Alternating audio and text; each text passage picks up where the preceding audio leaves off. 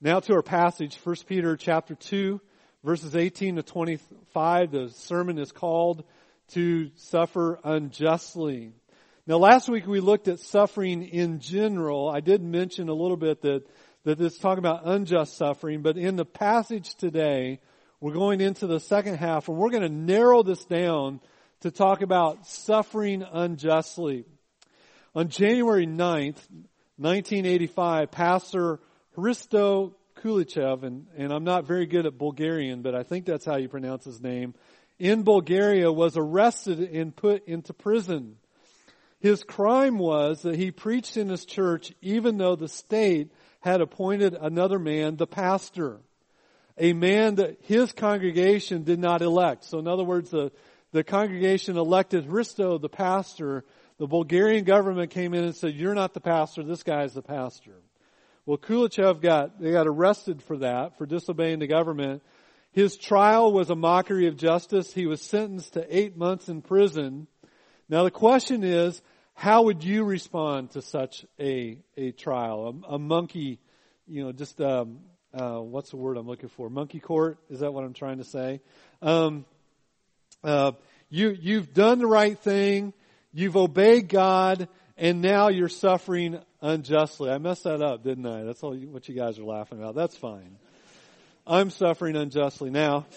I'm not going to get bitter. Well, when he was thrown into prison, he made Christ known every way he could. And while he was proclaiming Christ, both prisoners and jailers began asking many questions, and it turned out that his ministry was more fruitful there than would be expected had he stayed in his church. God was better served by his prison sentence than it would have been had he been a free man. Hristo's imprisonment was unjust. He was obeying the Lord and ministering to people in the church, and yet he didn't react in a belligerent manner. He didn't throw out the fact that he had his rights. What he did is he trusted God and kept doing the right thing, and God blessed. Now the center of our passage today, which is almost the center of the book, says this: "For to this you have been called." That's verse 21 of 1 Peter chapter 2. Do you know what we've been called to? Our call to salvation is a call to suffer unjustly.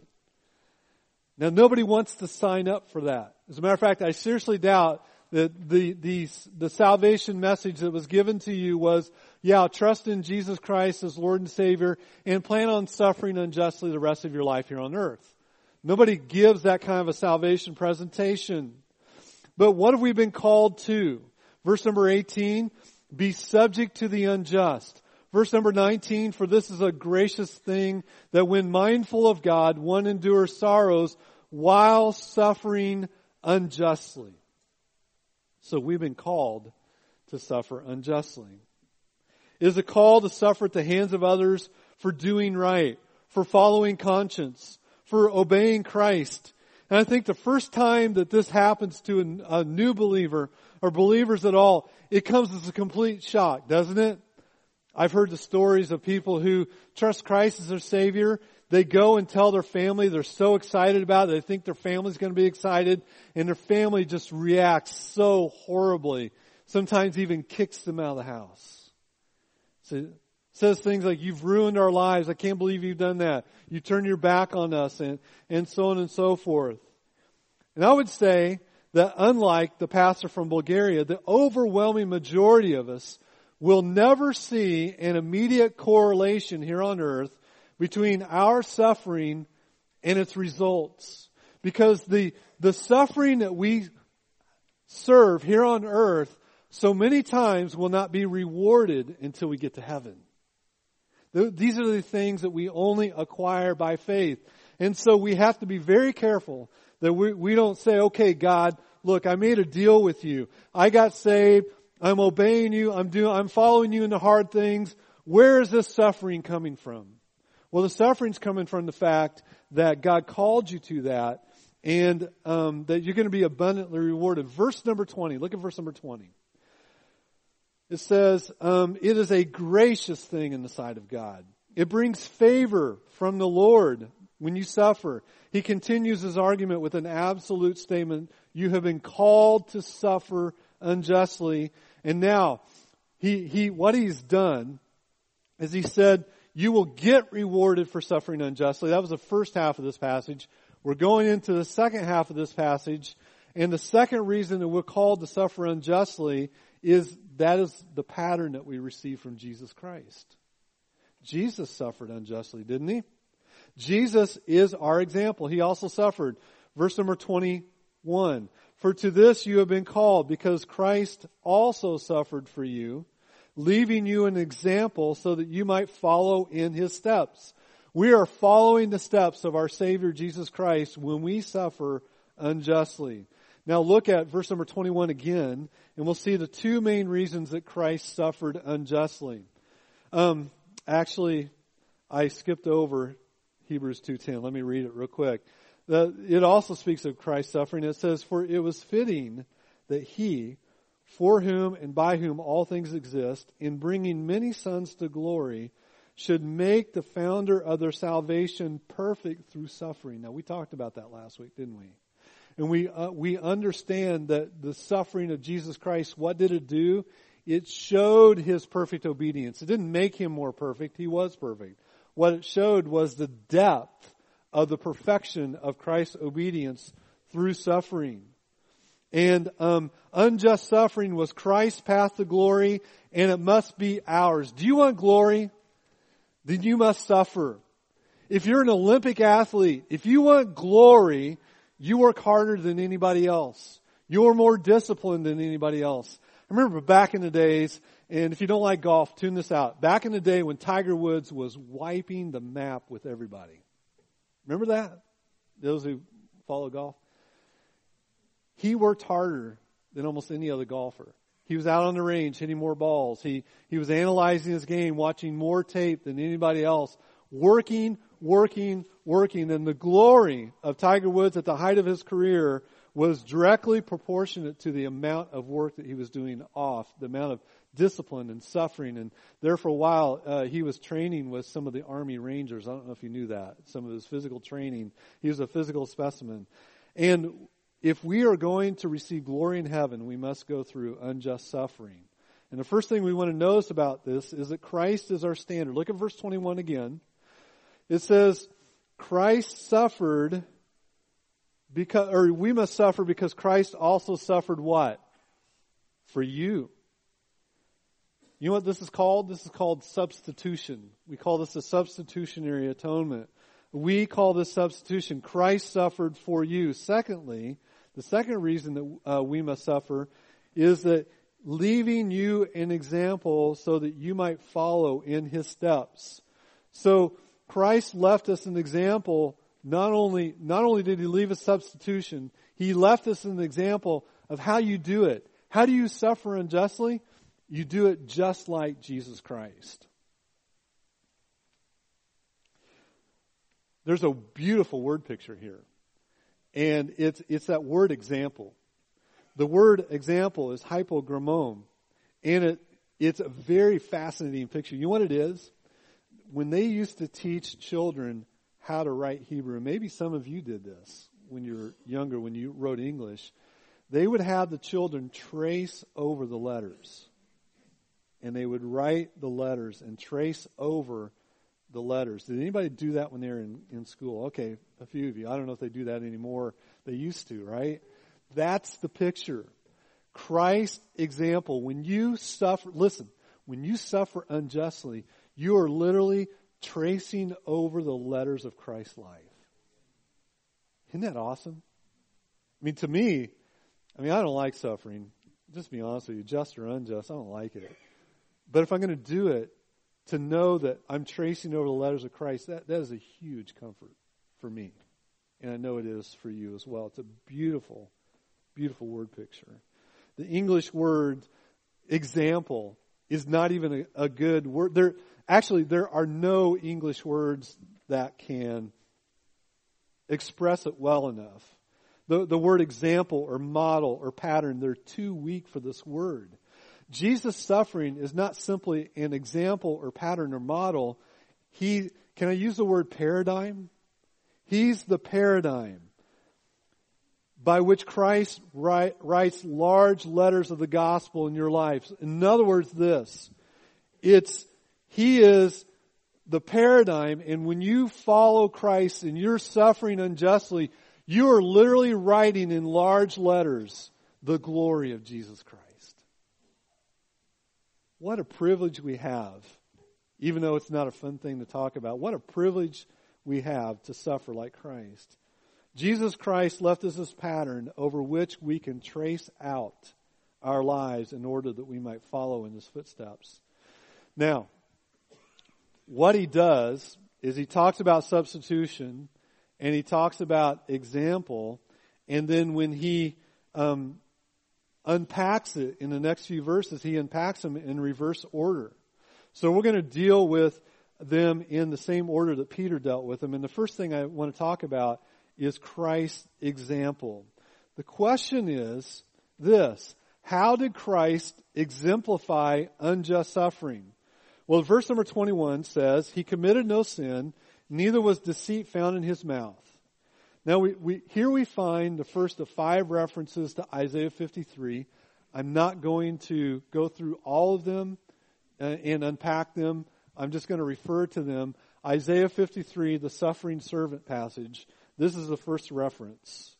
In Isaiah 53, verse number 9, it says, They made his grave with the wicked and a rich man in his death. And although he had done no violence, there was no deceit in his mouth. That's Isaiah 53, 9. Jesus never violated the law of God during his suffering. In Isaiah 53, 9, the word violence is sometimes translated lawlessness. He never violated the law. He never committed sin, even under the most difficult of circumstances, when he is being treated unjustly. Jesus never sinned. That's our pattern. We should never sin. 1 Peter 2:21, Peter further says, neither was deceit found in his mouth. Why does he say that? Because it's not enough to say that he committed no sin. You could say it is. The second statement is literally a strengthening of the first. It's a strengthening of it. It's not only that did he not commit sin, but it's where sin always shows up. Let me ask you a question. Normally, what's the first evidence that you're sinning? When you open your mouth. Am I right? We learned that at a young age. I remember, funny story. When I was a kid, we had this dog. His name was, we had two dogs. They were Pekingese. Boogie and Sam were their names. And if you know anything about them, they bark. And when I was real little, my mother would tell the dogs to shut up. And pretty soon I picked that up and I'd say, shut up, shut up, shut up to the dogs. And she didn't like that. So then she started teaching, we don't say shut up. And the way that it was communicated to me, I literally as a little child thought shut up was a curse word. Okay? So I'm in school, and I'm in third grade, and the playground bully is picking on me. I'm on the basketball court, and I was about this big around, and He was picking on me. I wanted to play basketball, and he wouldn't give me a basketball. He kept knocking me down and that stuff. And I finally got so mad at him, the maddest I've ever gotten in his life. And I just looked at him. And I said, Herbie, shut up. And he wasn't talking to me. He was just stealing the ball. But the first sin that came out from my heart was through my mouth, and that's true of a lot of us, isn't it? Most of the time when we're suffering unjustly, the first place that we'll sin is with our mouth. And the mouth of Jesus uttered no deceit. Now the word for deceit means any kind of sin of the tongue. It can be deception, innuendo, slander, a myriad of ways. But no wickedness came out of his mouth. No wickedness ever came across his tongue. He simply committed no sin by act or by spoken word. What a high bar Jesus sets for us, doesn't he? But not only that, not only did he not sin, but he didn't respond sinfully. Verse number 23, When he was, when he was reviled, he did not revile in return. When he suffered, he did not threaten. So he fulfilled the truth of James 3:2, which says, if anyone does not stumble in what he says, he is a perfect man. Let me repeat that one more time. If anyone does not stumble in what he says, he is a perfect man. There's only been one, Jesus Christ. He did not stumble in what he said when he was suffering unjustly. He didn't open his mouth. So Peter has it. While he reviled, he didn't revile in return. While he was suffering, he spoke no threats. That's the perfect standard, and that is hard to follow, isn't it? Isn't that hard to follow when you're suffering at the hands of someone else? I had another time with the same playground bully. Can I tell you another playground bully story? Okay. Herbie, that was his name. He was a bully named Herbie. Herbie was picking on me, and he started verbally threatening me. And he was saying, you know, next time we have recess, I'm going to knock you down, or whatever else, you know, third graders. He was a fourth grader, actually. I was a third grader. And I was scared to death. But I had a cousin in fourth grade. His name was Dwayne. And Dwayne was one of those kids. He was bigger than all the other kids. He was one of the bigger kids in elementary at that time for whatever reason.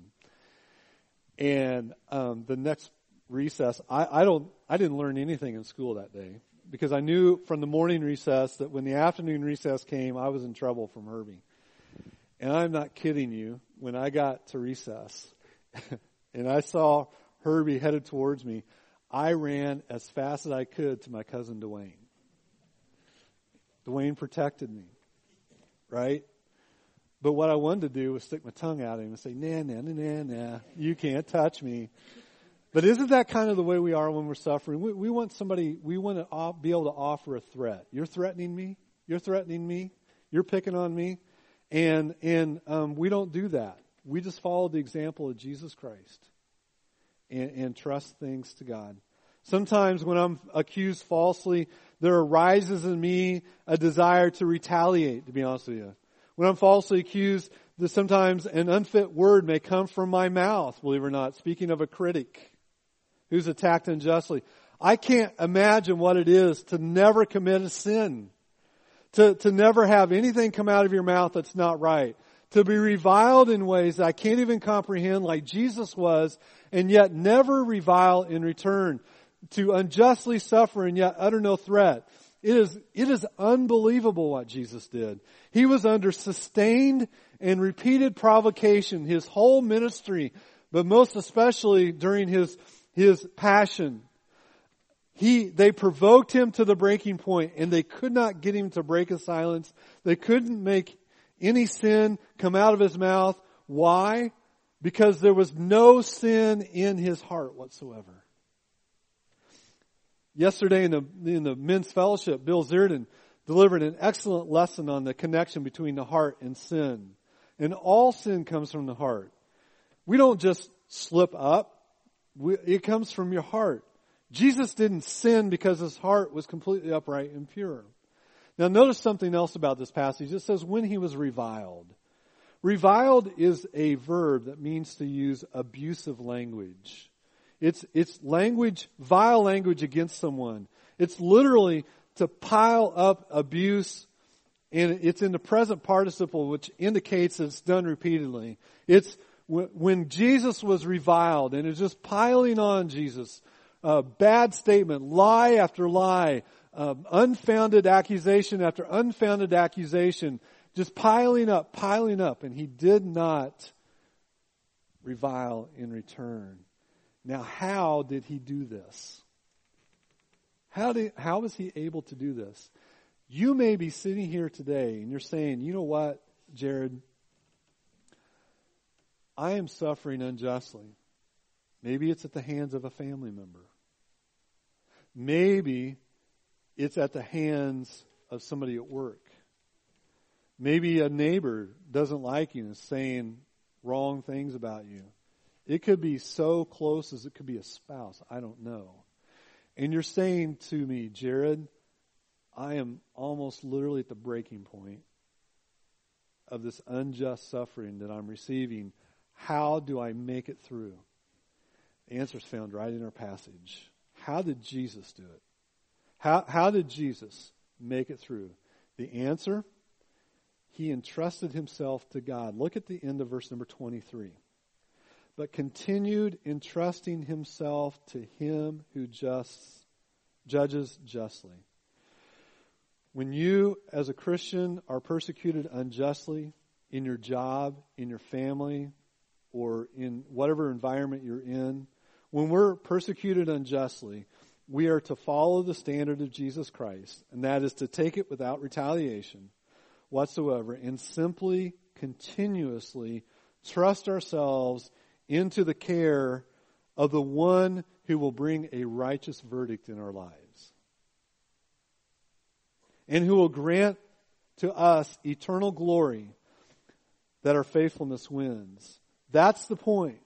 No matter how much you're criticized, no matter how much you're maligned, misrepresented, misunderstood, unjustly treated, no matter how much of that goes on, there can be a perfect calm and a perfect peace in your heart because you commit yourself continually to the perfect judge who will not make a mistake when it comes to evaluating your life. Isn't that comforting? There's another dimension to this. I'm reminded of the words of Romans 12, 19 and 20. Beloved, never avenge yourselves, but leave it to the wrath of God. Vengeance is mine. I will repay, says the Lord. To the contrary, if your enemy is hungry, feed him. If he's thirsty, give him something to drink. For in so doing, you will heap burning coals upon his head. Leaving justice to God, leaving vengeance to God is what we are to do. God in his vengeance will not over avenge. God in his vengeance won't under avenge. Isn't that wonderful to know? It's absolutely perfect. It's better than we can do. There's times when we don't see something going on, we tend to think that justice isn't being done. And it's at these times you need to daily entrust yourself to God, who's keeping accounts, who will punish all injustice. He will do it perfectly and more complete than you or any human government could ever do. And that's a comforting truth. But I want to move on to the second point, and that is God, Jesus, our substitution. Peter goes back to Isaiah 53, and he says that Jesus suffered for you. In verse number 24, Peter picks us up, and he says, for he himself bore our sins in his body on the tree. In Isaiah 53, it says, out of anguish of his soul, he shall see and be satisfied by the knowledge that the righteous one, my servant, make many accounted righteous, and he will bear their iniquities. Did you hear that? He, the righteous servant, will bear their iniquities. Therefore, I will divide him a portion with many, and he shall divide the spoil with the strong, because he poured out his soul to death and was numbered with the transgressors. Yet he bore the sin of many and makes intercession for the transgressors. He bore the sin of many. That's substitution. Let me tell you something else. That is also completely unfair and unjust, isn't it? Isn't it unjust that Jesus took upon himself my sin? Saying, yeah, Jared, that's really unjust. Well, he took yours too if you're a believer. And he took it to the cross. He made him who knew no sin to be sin for you. So unjust what happened to Jesus Christ, but he did it to take our place. This is completely unfair. But what I want to do is focus on the why. Why the substitution? Why does Peter mention the substitution? This is where it gets really good. I want you to pay attention. And I know I'm getting deep into the passage a little bit, but notice what he does. The second half of this verse. Why the substitution? That This is the purpose. We might die to sin and live to righteousness. That's the reason Jesus' substitution on the cross for us. Turn to 1 Peter 3:18 with me real quick. 1 Peter 3:18. For Christ also suffered once for sins, the righteous for the unrighteous, that he might bring us to God. Christ's death covered the giant chasm between our unrighteousness and God in his holiness, being put to death in the flesh and made alive in the spirit. The purpose of the substitution, get this, the purpose of Jesus substituting his life on the cross for yours is that we might die to sin and live to righteousness. When you die to sin, that means that you have the ability through Christ Jesus to not sin anymore.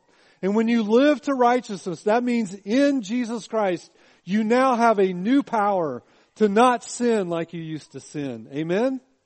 What a wonderful blessing that is. Christ died for our sins that we might have the power to follow his example. Can you suffer unjustly and honor God with your mouth? Yes, you can, because Christ did it and he gave you the power. Because Jesus died so that you might die to sin. Can you suffer unjustly and not retaliate? The answer is yes, because Jesus died that you might live to righteousness. If it weren't for the substitution, we couldn't follow the example. The example of Jesus Christ is a high bar. When we're suffering unjustly, don't retaliate, don't talk back, don't sin. Don't do any of these things. That's a very high example. How do you have the power to do it? Because Jesus substituted his life for yours so that you can die to sin and live for righteousness. You can die to the temptation to sin, and you can live in such a way that you do not sin with your mouth and you do not sin with your actions or any of these other things. What a wonderful blessing it is the way Peter tells us what Jesus did. Now look at one more little phrase in verse number 24. By his wounds you have been healed. Now this looks back to Isaiah 53:5. Turn there with me, will you? Isaiah 53:5. We're almost wrapping this up. By his wounds you're healed. Now that is a really strange phrase. I think.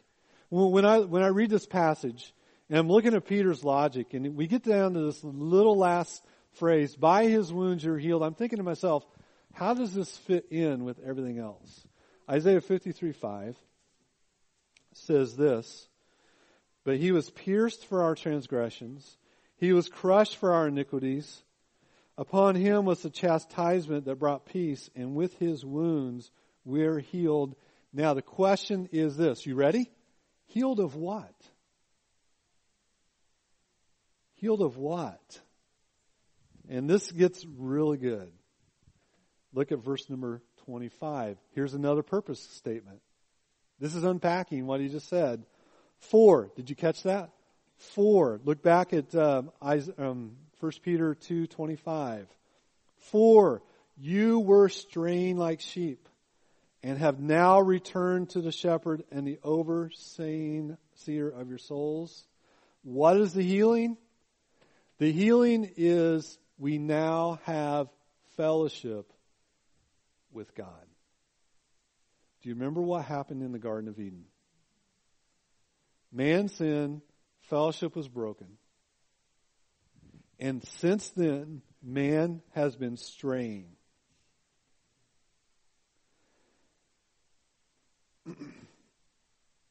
How does his bearing our sins result in our dying to sin, living to righteousness? When he bore our sins, he healed us. And that healing was taking a straying people that didn't have God and changed us. And the word that Peter uses here is return to us to fellowship with the shepherd. We have a new relationship with God. We have a new peace, a new fellowship with him. And the healing breaks the power of the attractiveness of sin and endears the righteous that God performed for us. Did you catch that? It breaks the attractiveness of sin. When we understand that sin is so terrible in the eyes of God that Jesus died on the cross, it breaks the power of that attractiveness. And then you think, what kind of God would suffer and die on the cross for me, take my sin on. That's the kind of person I want to know. That's the attractive kind of person, and I want to get to know that. And sin becomes less attractive, and Christ becomes more attractive. That's the healing that's going on here. We have the power to overcome sin. Christ died to break its power. You have the power to entrust yourself to God during unjust suffering because Christ suffered to make it possible. He's the pattern. Entrust yourself to God and be faithful, and He will give you a crown of life. I'm reminded of the words of Jesus. I quoted Him last week. I want to quote Him again. In the Beatitudes, He said this. He said, "Blessed are you when others revile you and persecute you and utter all kinds of evil against you." How? "Falsely on my account." What are we to react? How are we to react? "Rejoice and be glad, for your reward in heaven is great. For so they persecuted the prophets who were before you." The reason that you can rejoice in unjust persecution is knowing in heaven you have a great reward. You ever feel like every time, sometimes I feel like I'm in the game Whack-A-Mole. You know that game where they pop up and every time I do something right, it's like whack. Anybody ever feel that way? No good deed will go unpunished, so to speak. And you think to yourself, God, you know, I'm following you. I'm doing what's right. And every time I do something right, I get whacked back down again. Well, you know what? It's only temporary. Because your reward in heaven is great. Christ, the suffering servant, took our sins upon the cross, did not revile, was a perfect example of how we should live. And He gave us the power to have that kind of faith and that kind of action. And He broke the power of sin in our life so that we can live to righteousness. And when He helps us that way, then He goes on to say, your reward in heaven is great. What a mighty God we serve, don't we?